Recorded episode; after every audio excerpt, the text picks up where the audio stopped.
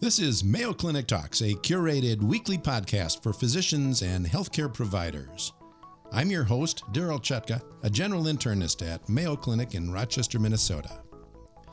Physical medicine and rehabilitation is a medical specialty that aims to improve and restore an individual's functional abilities and quality of life in those with musculoskeletal pain, physical impairments, or disabilities. Yet, physical medicine can do so much more. And we'll learn more about this specialty today from Dr. Jeff Brault, a physiatrist in the Department of Physical Medicine and Rehabilitation at Mayo Clinic. Dr. Brault specializes in hand and spine issues. Jeff, thank you for being here today. Dr. Chutka, thank you for inviting me. Let's start by just kind of a broad question. Uh, I think this, the, the specialty of physical medicine is probably one of the least understood by practicing physicians. So, what are the goals of physical medicine? The goal of physical medicine is just to restore a patient's function. We're a specialty that doesn't have an organ system. You know, we don't have a heart such as a cardiologist or a central nervous system like a neurologist or orthopedics with musculoskeletal.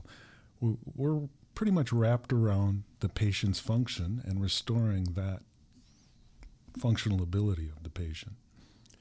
So, you are a physician trained in physical medicine, yet I suspect many of my colleagues, especially in rural areas, work primarily with physical therapists.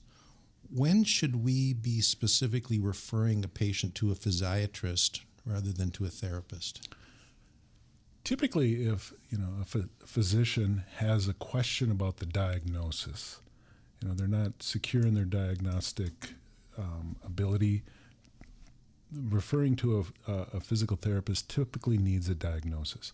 So if you're looking for a diagnosis a physiatrist is a, a good avenue. Or if someone is not improving in the timeline that you would anticipate for a specific problem like let's say someone has low back pain most low back pain patients improve you know, within two to three weeks, sometimes up to three months. And if they're not showing progression, that may be a time to refer to a physiatrist. So you work with physical therapists. Are, are you a team? Is it a team model that you use? It's very much a team approach. Uh, again, as I said, we're, we're kind of the physician at restoring function. We use multiple different um, professionals in that team, we have physical therapist as one, occupational therapist. In some settings, we use nursing, um, recreational therapist, any profession that helps at restoring the function. We're kind of the team leaders of that group. Speech therapy fits in there speech as well. Fits okay. in there, and in a lot of institutions outside of Mayo, speech therapy is also part of the uh, mm-hmm. physical medicine and rehabilitation group. All right. I know you see a wide variety of patients, but what are some of the more common referrals you get for physical therapy? Well, where I live in the Hand and Spine Center, uh, see predominantly um, those individuals. But outside of, of Mayo, uh, physiatrists see, as you said, uh, quite, of a, quite a breadth of, of patients, including you know, stroke, spinal cord injury patients, amputees anyone who's had something happen to them that decreases their functional level, physiatrists have seen, and they work with that team that we talked about to improve the function of the of the patient. You know, a, a lot of times people think we're the pain doctors, mm-hmm. and we're not really pain doctors. We we are much more interested in improving function, and sometimes pain is the limiting factor that we have to to work around. But our goal is to increase function, not always decrease pain. Mm-hmm. Okay. Now, Jeff, over 30 plus years of being here, I have sent I don't know how many patients of mine to physical medicine, and not one has come back and said, Doc, they got nothing. There's nothing they can do. They had no therapy that was going to help my problem. So, do you have a therapy or a treatment for anything we send over there, or do you guys make stuff up once in a while? um, no and yes. um, there are, as you know, there are a lot of patients who have conditions that are not going to improve. You know, they're sometimes degenerative. And I'll use an example of, of a patient with ALS or Lou Gehrig's disease. Uh, in 2019, we don't have a cure, so we know their function is going to decline. So the goal is just maintaining what they can maintain for as long as they can maintain it. And kind of putting the life back in the years, not years into the life. Mm-hmm. So we want to improve what they're doing and their enjoyment of life. The beauty of our profession is we have a team. So by utilizing the team, we typically can find something to help the patient restore function. Not always getting rid of pain, but a restoring function. Well, I have to say it's it's reassuring to know that there is a department out there that will take my patients and work with them and give them something. When I can send them else place, other places, and they say, "Sorry, I just got nothing to, to help this patient," but you always seem to have something. That's good to hear. That is good. um, I've been reading about physical medicine, and um, I came across a statement that said physical therapy can help patients avoid surgery. What are some examples of how that happens? Well, a lot of times, um, with the, uh, and I'll just use an example with a degenerative process, like let's say knee pain. You know, patients have fairly significant arthritis or even minimal arthritis and have a great deal of pain. And you know, one of the, uh, be it um, a friend or you know another provider says, "Oh, you need surgery. It's it's degenerative." Um, a lot of times we can uh, avoid surgery with other things you know, as, as I talk to my patients personally, I always give them my five fingers talk about what's the possibilities. Well, the five fingers include surgery. We could always, you know, we could send you to someone to have surgery. We have medications. We have a lot of medications for different conditions, particularly degenerative. We had, I think, last count we had 63 different kinds of anti-inflammatories, some pain medications, although we're decreasing their use for obvious reasons. Injections is number three. Um, steroid injections seem to help with some degenerative changes um, to at least get rid of symptoms. We're also starting to inject PRP and stem cells, and I, I know one of our physicians have been on this program to talk about mm-hmm. that. Um, the fourth thing we have is therapies, which I, I, include physical therapy and occupational therapy as as the you know the, some of the top two, and then we also have manipulation. There's you know physicians, chiropractors, osteopaths doing manipulation. Um, acupuncture is, is another variable that sometimes people use. And then our, our final treatment, number five, is living with it. You know, some people just need to adapt the way that they live with it or change their functional ability to, to live with a problem. And, you know, we, we kind of run up that ladder. You know, the safest thing is sometimes changing what you do, you know, and, and living with it. And, you know, folks, especially with degenerative changes of a joint, tend to have fluctuation in their symptoms. They have good and bad days, good and bad weeks, good and bad years. So if we can utilize therapy um, to restore kind of the muscle function around a joint, sometimes we can avoid surgery. So, especially in a patient who may have multiple comorbidities and be maybe a significant risk for surgery, uh, if they were given some help in achieving some activities that they want to accomplish but can't at the present time, they might be happy and um, maybe decide maybe surgery is not needed. And that that's one of the things that sometimes can be difficult is establishing a goal. You know, what is our goal of mm-hmm. our, our intervention? And if the goal is 100% pain relief, there aren't too many interventions right. we can do to achieve that. But if your goal is like to walk to the mailbox to get your mail, you know, sure. those are, those are goals that we can attain. May you have pain doing that? Sure. Mm-hmm. Um, but if that's a goal, we can work towards that. Okay.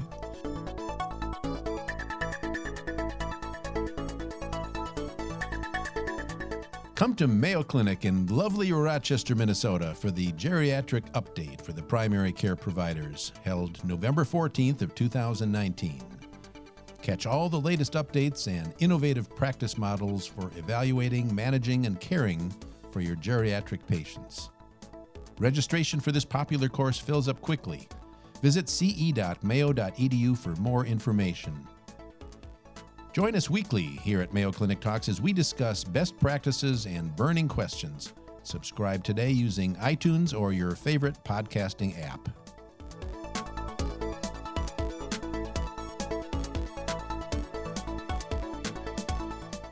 I had a patient this morning who has pretty advanced degenerative arthritis in one of his knees, and uh, he's finally come to the decision that he's going to have a knee replacement in the near future. Would he benefit from seeing somebody in uh, physical medicine prior to his surgery instead of afterwards?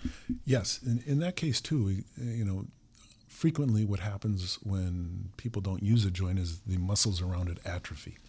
So by seeing, you know, physiatry and physical therapy and even occupational therapy sometimes, in that case, we can build the muscles up around the joint that's going to be replaced preoperatively to give them better success postoperatively.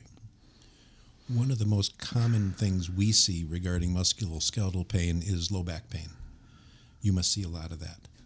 When should we consider referring a patient to physical medicine, physical therapy for low back pain? Um, again, diagnostic confirmation. Um, sometimes individuals are, you know, primary care physicians are looking for reassurance or confirmation that their their diagnosis is appropriate, and that, that's a, a great referral. Or if someone has red flags, mm-hmm. um, including leg pain, leg weakness, loss of bowel or bladder, uh, symptomatology, or they're falling because of the leg pain, that's a good time to refer mm-hmm. Those individuals. You know, a, a, time I have found significant benefit from sending a patient to PM&R is a person who has recurrent low back pain and even sending them over between episodes, giving them some exercises that they can do to help prevent their recurrences. It's been very successful. And that's sometimes the most difficult time. When a person is in pain, there are a lot of things I can have them do exercise wise and activity wise to try to regain their function. But when they're not experiencing pain, sometimes it's hard to say, well, these exercises would help. So a lot of our our job is to establish that recurrent exercise program and kind of build it into their life mm-hmm. so they continue with it. And, mm-hmm. You know, with low back pain, just walking, you know, it doesn't have to be an elaborate exercise. Walking seems to be fairly effective in, in decreasing the frequency of those episodes of recurrent low back pain as well as the intensity. Mm-hmm. So, this is sort of a related question. Is there sort of a preventive physical therapy evaluation? Do you ever get patients in for for maintaining the future, you know, like you know, livelihood prevention?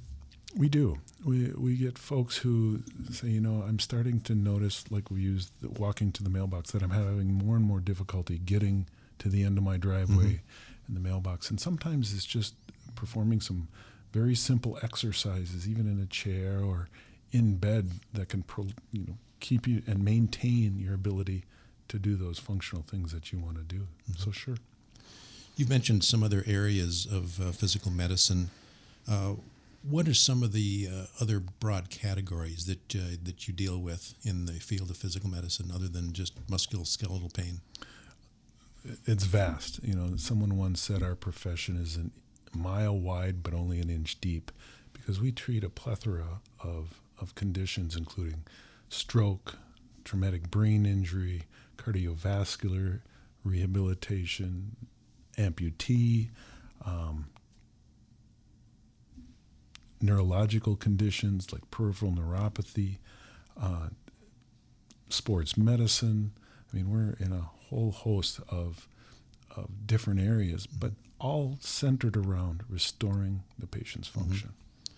I used to work in the incontinence clinic here for a while, and um, I even found benefit in sending patients to uh, physical therapy for pelvic floor exercises.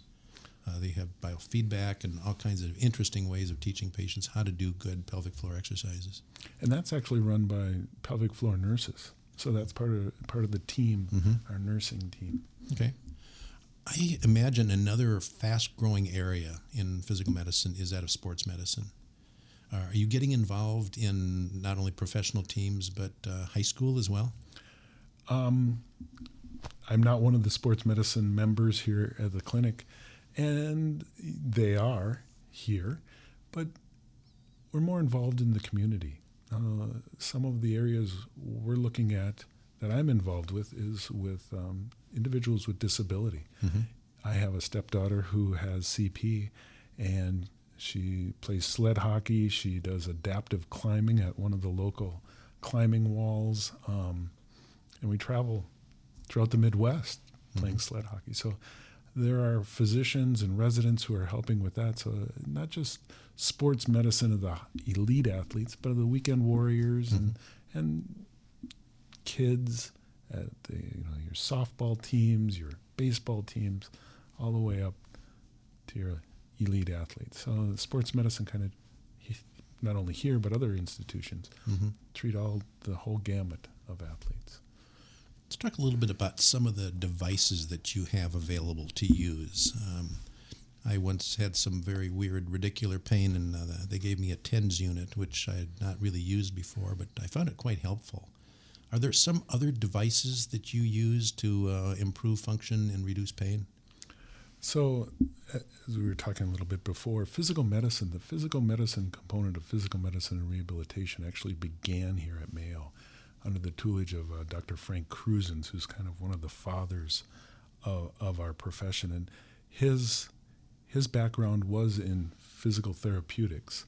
Um, so not only TENS unit, we use heat and ice, um, ultrasound, sometimes which is a deep form heat. And people hear about ultrasound injections. We also use ultrasound to visualize sometimes if we're doing mm-hmm. injection therapy.